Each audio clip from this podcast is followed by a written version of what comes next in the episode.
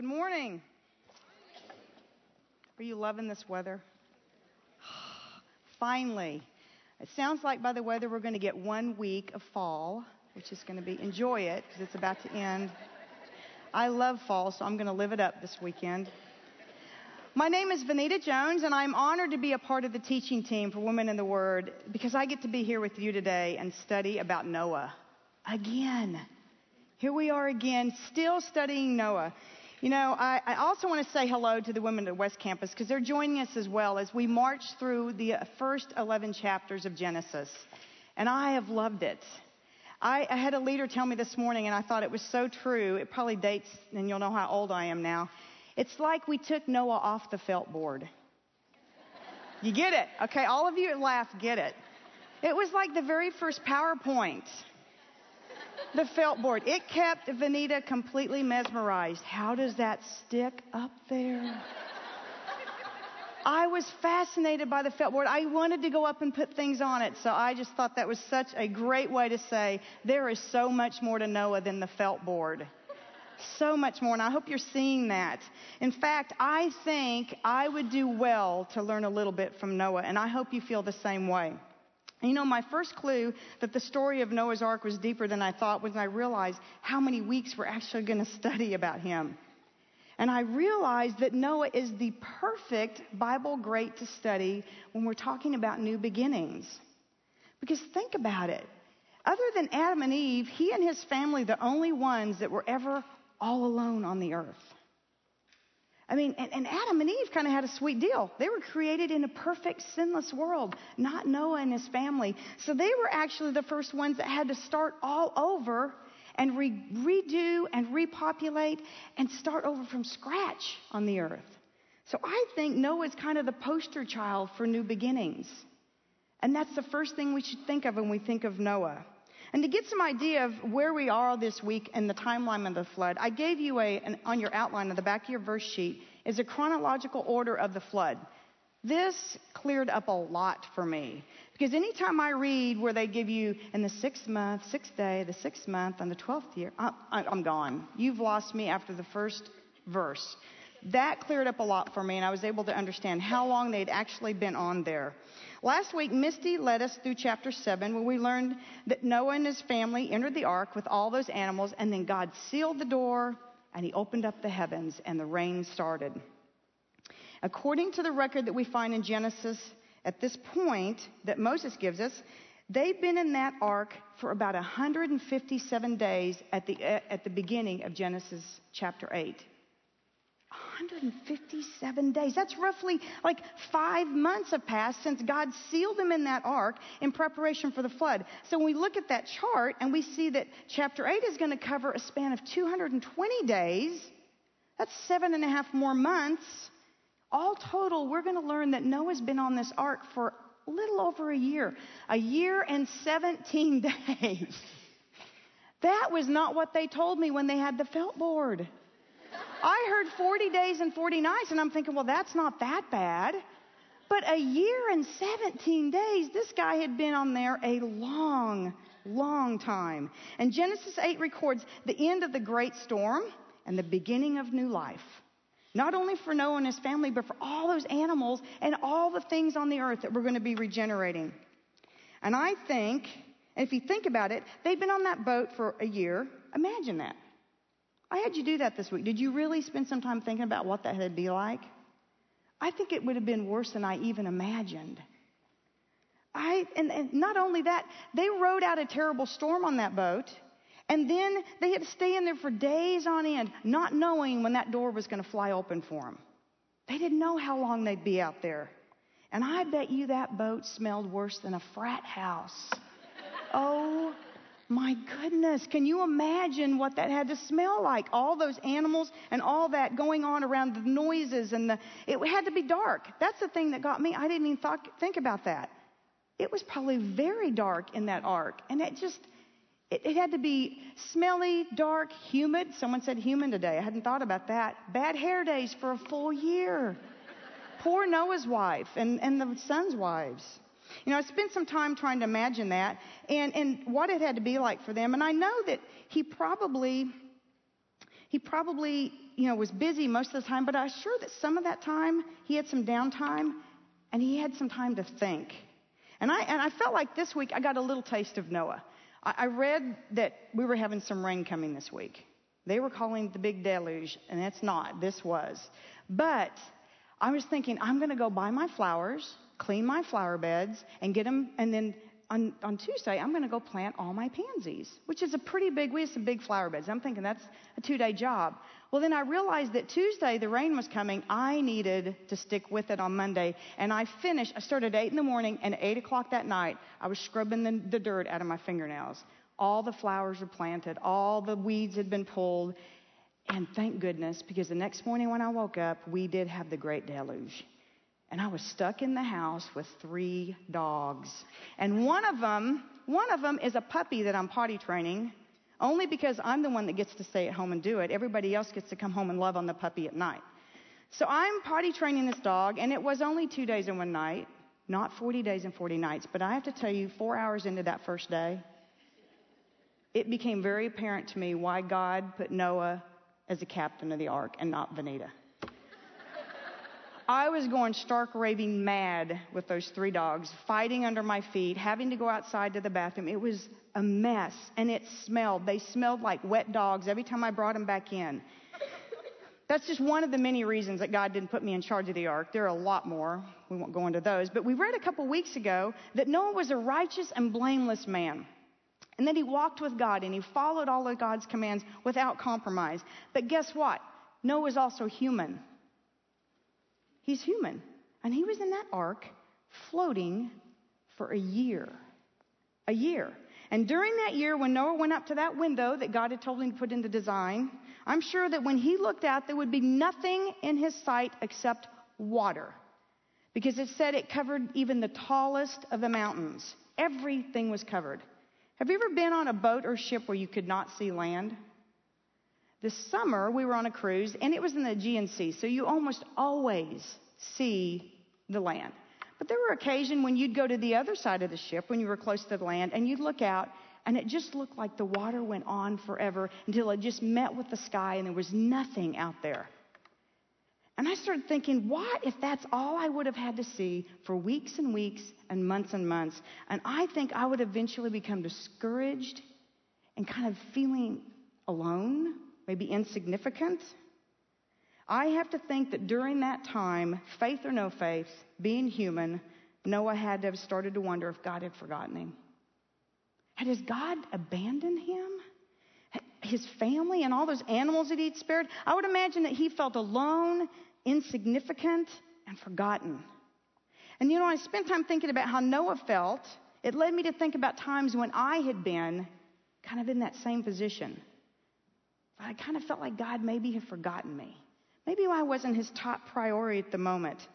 I know he never had, but I kind of felt that way. My thoughts during those times included things like, I mean, after all I do for you, God, this is how you're going to treat me? Have you ever thought that? I mean, I've done that. I'll be, I'm up here baring it, okay? That, I've thought those things. Have you ever thought stuff like, truth be told, I'm a mess. I probably didn't even deserve for God to save me from this. And I've th- thought things like maybe I completely misunderstood those promises in the Bible. Maybe they really weren't for me.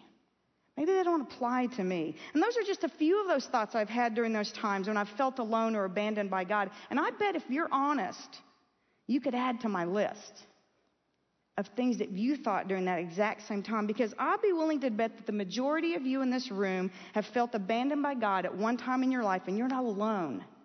You know, many of the Bible greats felt the very same way. Looking on your verse sheet, David wrote in Psalms 10:1, it said, "Why, O Lord, do you stand far away?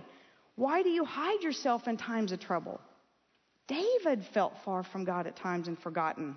And Paul, bold and brave Paul in the New Testament in his second letter to the Corinthians, chapter 1 verse 8 says, "For we do not want you to be unaware, brothers, of the affliction we experienced in Asia." For we were so utterly burdened beyond our strength that we despaired of life itself. Even Paul. And think about Christ, the only sinless person that ever walked on the earth. He felt abandoned by God. Look at Matthew 27 46. My God, my, he says, in the ninth hour, Jesus cried out with a loud voice, saying, My God, my God, why have you forsaken me?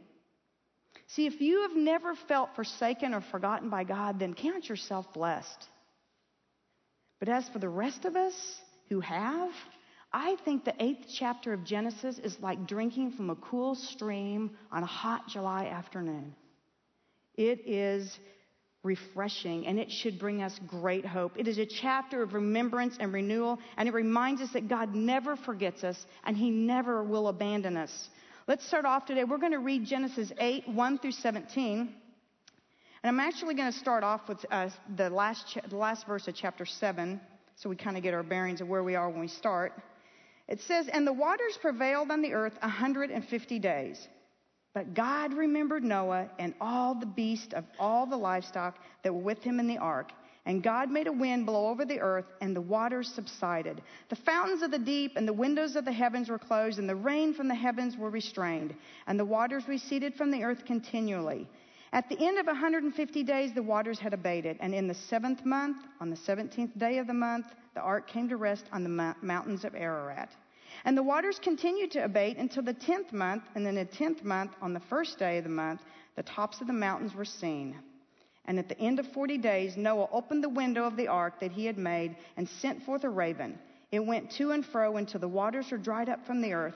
Then he sent forth a dove from him to see if the waters had subsided from the face of the ground. But the dove found no place to set her foot, and she returned to him to the ark, for the waters were still on the face of the whole earth. So he put out his hand and took her and brought her into the ark with him.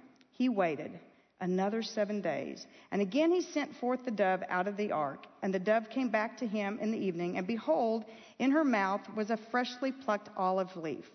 So Noah knew that the waters had subsided from the earth. Then he waited another seven days. And he sent forth that dove again, and she did not return to him any more. In the 601st year, in the first month, the first day of the month, the waters were dried from the earth. And Noah removed the covering of the ark and looked out, and behold, the face of the ground was dry.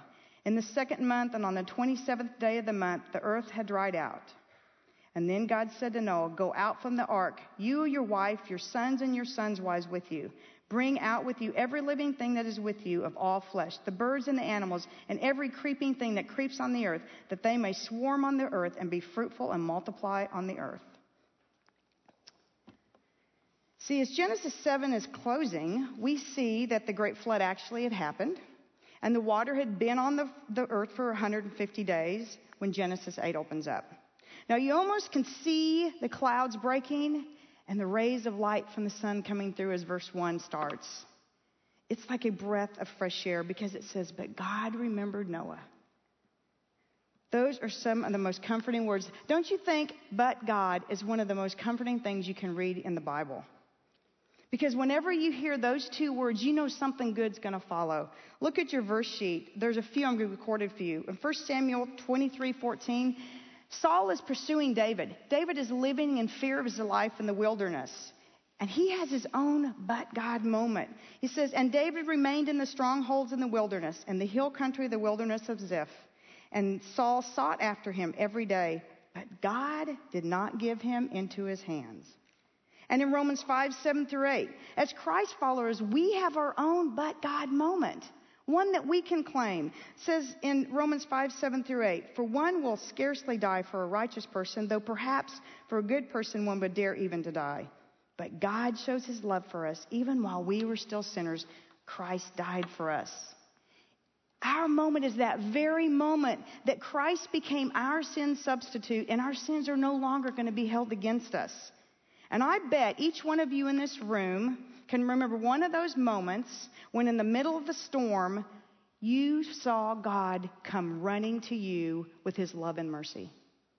And he showed you his love and mercy in some way. And Noah's but God moment came when in chapter 8, verse 1, it says, But God remembered Noah and all the beasts and all the livestock that were with him in the ark. Now, when Moses, the author of Genesis, records that God remembers Noah, he's not implying at all that God had ever forgotten Noah. Because we know God can't forget. He's omniscient. He doesn't forget anything. Moses isn't saying that God sealed up the door, opened up the heavens, started the rain, and then got busy doing something else and went, Oh, Noah, he's still on the ark. I got to go get him off of there. It, would be like me. It was kind of like me when my kids were younger. I, I tried the timeout thing. It didn't work for all of them. But a couple of them, I started out trying it. And my daughter, Riley, if I would put her in the corner, she would, in like 15 seconds, start, Mom, Mom, Mommy, Mommy, Mommy, Mommy, can I, Mama, can I get out? Constantly, till I finally just Get out of the corner. It wasn't working. Taylor, on the other hand, my child who is the artsy, musical, some would say ADD, I would say the reason I color my hair is the one that I could put in the corner. And if I didn't set a timer, he would stay there. And I have to admit something. I left him there for almost 45 minutes one time. And he never said a word. I would race back. If I didn't set a timer, I'd race back in there and he would be sitting there like looking at his fingernail, staring at the ceiling. And then I'd go, okay, Taylor, you can get out. You can get out. It's, God is nothing like that. Thank goodness. Thank goodness he's not like me at all. Because he never forgot Noah. See, when saying that God remembered Noah actually means that God was about to take action for Noah's welfare. He was going to, he was going to act on behalf of a commitment he had made to Noah way back in the first part of Genesis 6. It implies that there was this previous commitment that, made, that was made by God, and he was about to make good on it. Look at Genesis 6, 17 through 19 on your verse sheet. It says, For behold, I will bring a flood of waters upon the earth to destroy all flesh, in which the breath of life under heaven Everything that is on the earth shall die, but I will establish my covenant with you, and you shall come into the ark, you, your sons, your wife, and your sons' wives with you. And of every living thing of all flesh, you shall bring two of every sort into the ark to keep them alive with you. They shall be male and female. Now I'm sure that when Noah began to doubt God's love or faithfulness, he clung to that. I think he hung on to that promise that God had made him when he sealed that door. And because God was a, uh, because Noah was a man that walked with God, I bet he also remembered that God would never forsake him. He would never forget him. And he would not forget those promises. He knew that because he walked with God. And because he walked with God, he knew that God was all knowing, he was loving, he's faithful, He's perfect, He's holy, He's merciful, and Noah knew that these things never changed. No matter whether there was a flood or a storm going on around him or he was stuck on an ark for a year and 17 days, he knew that God never changed. So, see, we don't have to wait till Genesis 9 for the rainbow. I think we find hope right here in Genesis 8. I think it should give us great hope. Even though Noah was enduring a storm in his life, God offered him a way of deliverance. And during those 157 days, Noah was never out of God's gaze. Ever out of his gaze. But even more, Noah knew that because of God's great character, he was going to act on his behalf again. He had hope because of that. And he knew that it was his job in the middle of that storm, floating on that ocean, to continue to do with faithful obedience what God had asked him to do. No matter how long that storm went on, and no matter how long he was stuck on that ark. And he had to wait for God to call him out. So, how exactly did God remember Noah? Well, I think we see it in verses 1 through 17. He shows us three different ways that God remembers Noah. Three ways that God showed Noah his love and mercy. The first one is God calmed the storm and he dried with the water from the great flood. It's a very obvious one. Verses 1 through 4 tell us that God made a wind to blow over the earth and the waters began to subside. It sounded kind of vaguely familiar to me when I read back in Genesis 1 2 that said, The earth was without form and void, and the darkness was over the face of the deep, and the Spirit of God was hovering over the face of the waters. See, the same Hebrew word, it's the same Hebrew word that's used here when they talk about, um, about water, about the wind. It's the same word, except it's been translated as wind instead of spirit in here. So this flood had taken the world back to how it had been before God created it. And it was, it was just covered in water. It was void. It had no form. And then it says, a divine wind began to blow across the waters, and the water began to recede. And eventually, that water began to separate the land from the sea. And in verse 4, we see that the ark finally came to rest in the mountains of Ararat. That's actually found today in the eastern part of modern day Turkey, where they actually have reports that they, they can find the ark there. The, the Turkish government has not been very cooperative, but there are people that say they've actually seen it there. And the waters continue to receive even more eventually, and on the first day of the 10th month, the tops of the mountains begin to appear. And oh, how Noah's heart had to have soared when he saw the tips of those mountains. Because that gave him great hope, and he knew without a doubt that God was acting on his behalf and he was going to deliver him. That God had not left him, he had not forsaken him, and was and had been all along working out his deliverance, even during the storm, even when it probably didn't feel like it. God was still at work, working it all out for his good. And the second way we see that God remembered Noah is in verses 6 through 12. God gave Noah a sign that the earth was improving after the flood. It was a sign that the earth was going to get nearer and nearer to supporting life. And he gives Noah the sign through a raven and a dove. Now, this was kind of a curious part of this story, and I had to really um, look into it and research it.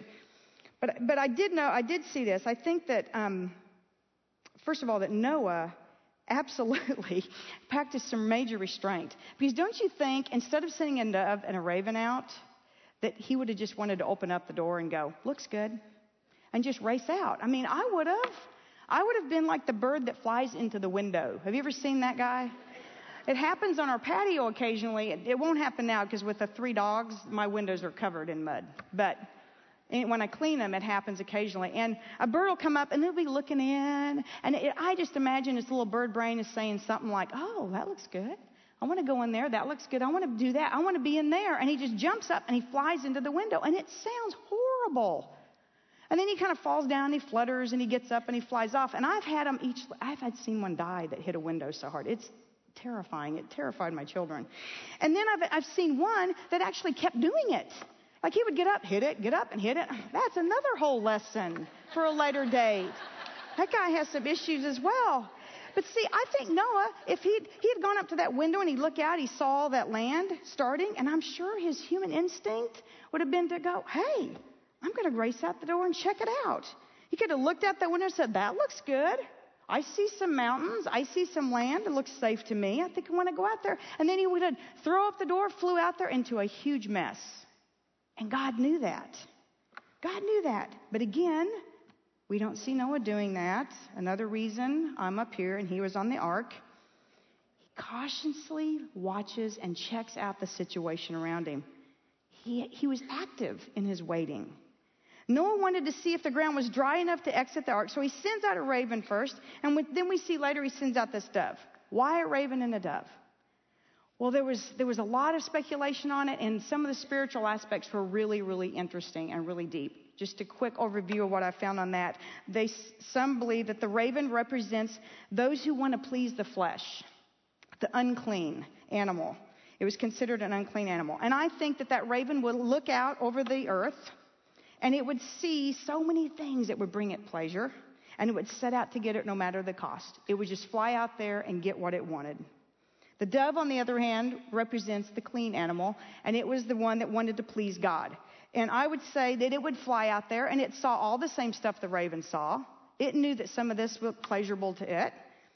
But also, because the dove represents the one that lives close and pleasing God, that just because it looked good it knew it may not be good. It may not be God's best for me, and I need to see how this lines up with God's word.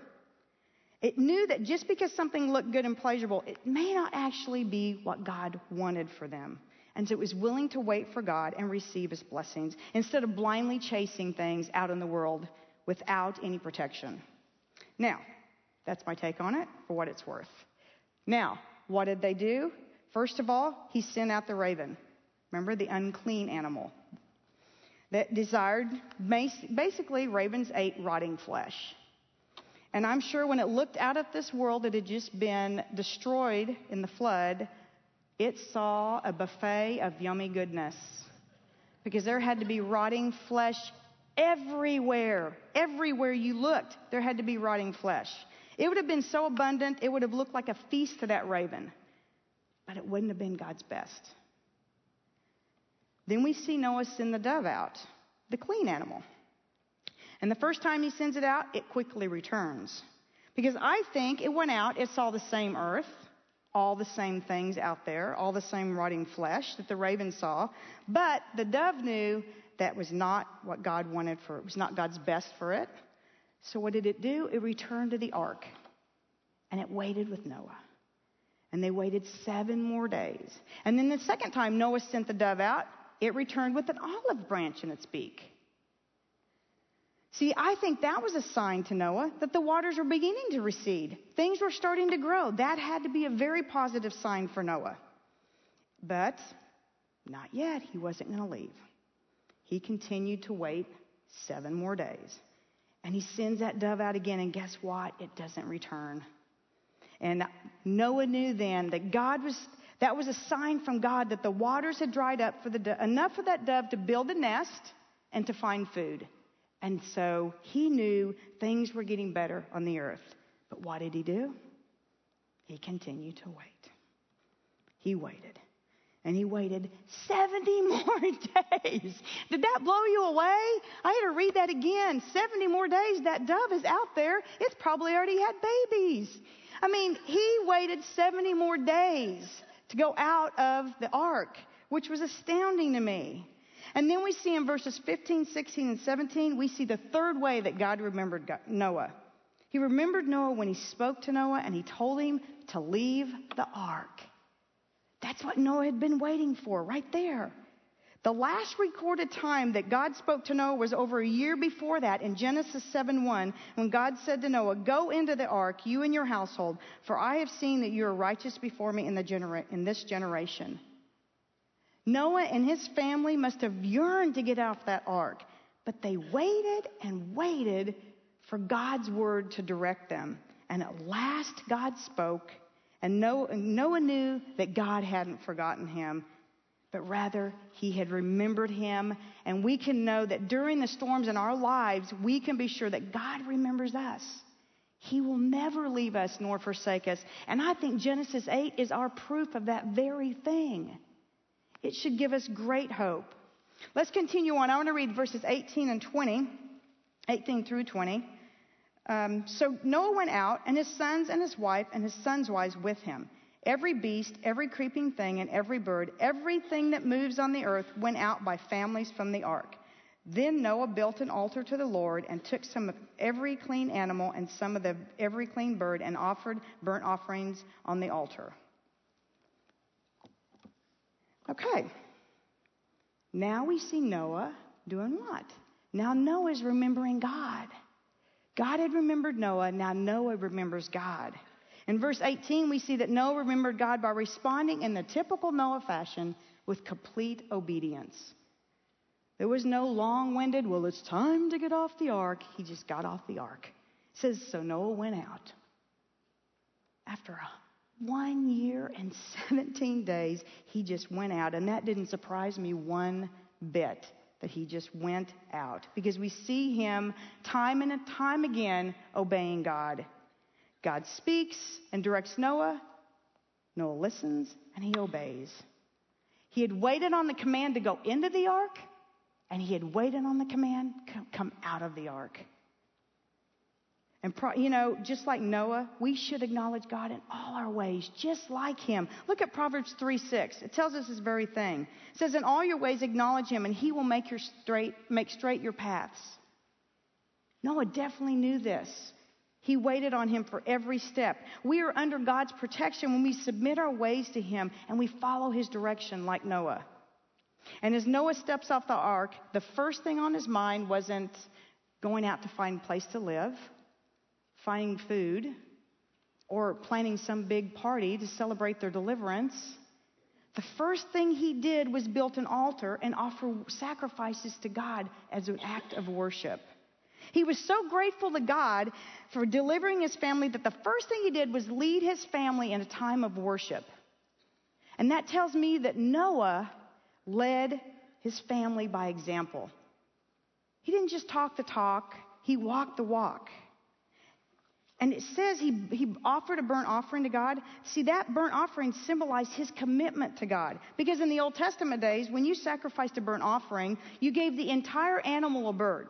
You kept none of it back for yourself for food. You gave all of it to God. Everything. So a burnt offering symbolized a total dedication to the Lord. Look at Leviticus 1 9b on your verse sheet. And the priest shall burn all of it on the altar as a burnt offering, a food offering with a pleasing aroma to the Lord. Noah's burnt offering showed God that he was serious about living a life of worship, a life that would glorify and honor God. And like Noah, we have remembered God when our lives honor and glorify God. That's how we worship God, with how we live our lives. And Christ is a perfect example of the perfect sacrifice to God. Look at Ephesians 5 1 through 2. Therefore, be imitators of God as beloved children, and walk in love as Christ loved us and gave himself up for us, fragrant offering and a sacrifice to God. He's the perfect example of sacrifice. He gave everything, He gave His life for us. I want to finish up. Let's read the last two verses of Genesis 8. Starting at verse 21, it says, And then the Lord smelled the pleasing aroma, and the Lord said in his heart, I will never again curse the ground because of man, for the intentions of man's heart is evil from his youth. Neither will I ever again strike down every living creature as I have done. While the earth remains, seed time and harvest, cold and heat, summer and winter, day and night shall cease. Shall not cease. I'm so sorry. Um, You know, Noah's offering was a sweet aroma to the Lord. I just imagine it brought a smile from ear to ear for God. That that's the first thing he did after being delivered. And God responded to this with the promise of renewal on the earth. He promised three things to Noah, and through Noah, the rest of mankind. The first thing he promised is that he would never again curse the ground because of man's sin. This was kind of confusing to me a little bit because of the original curse we read about in Genesis 3:17.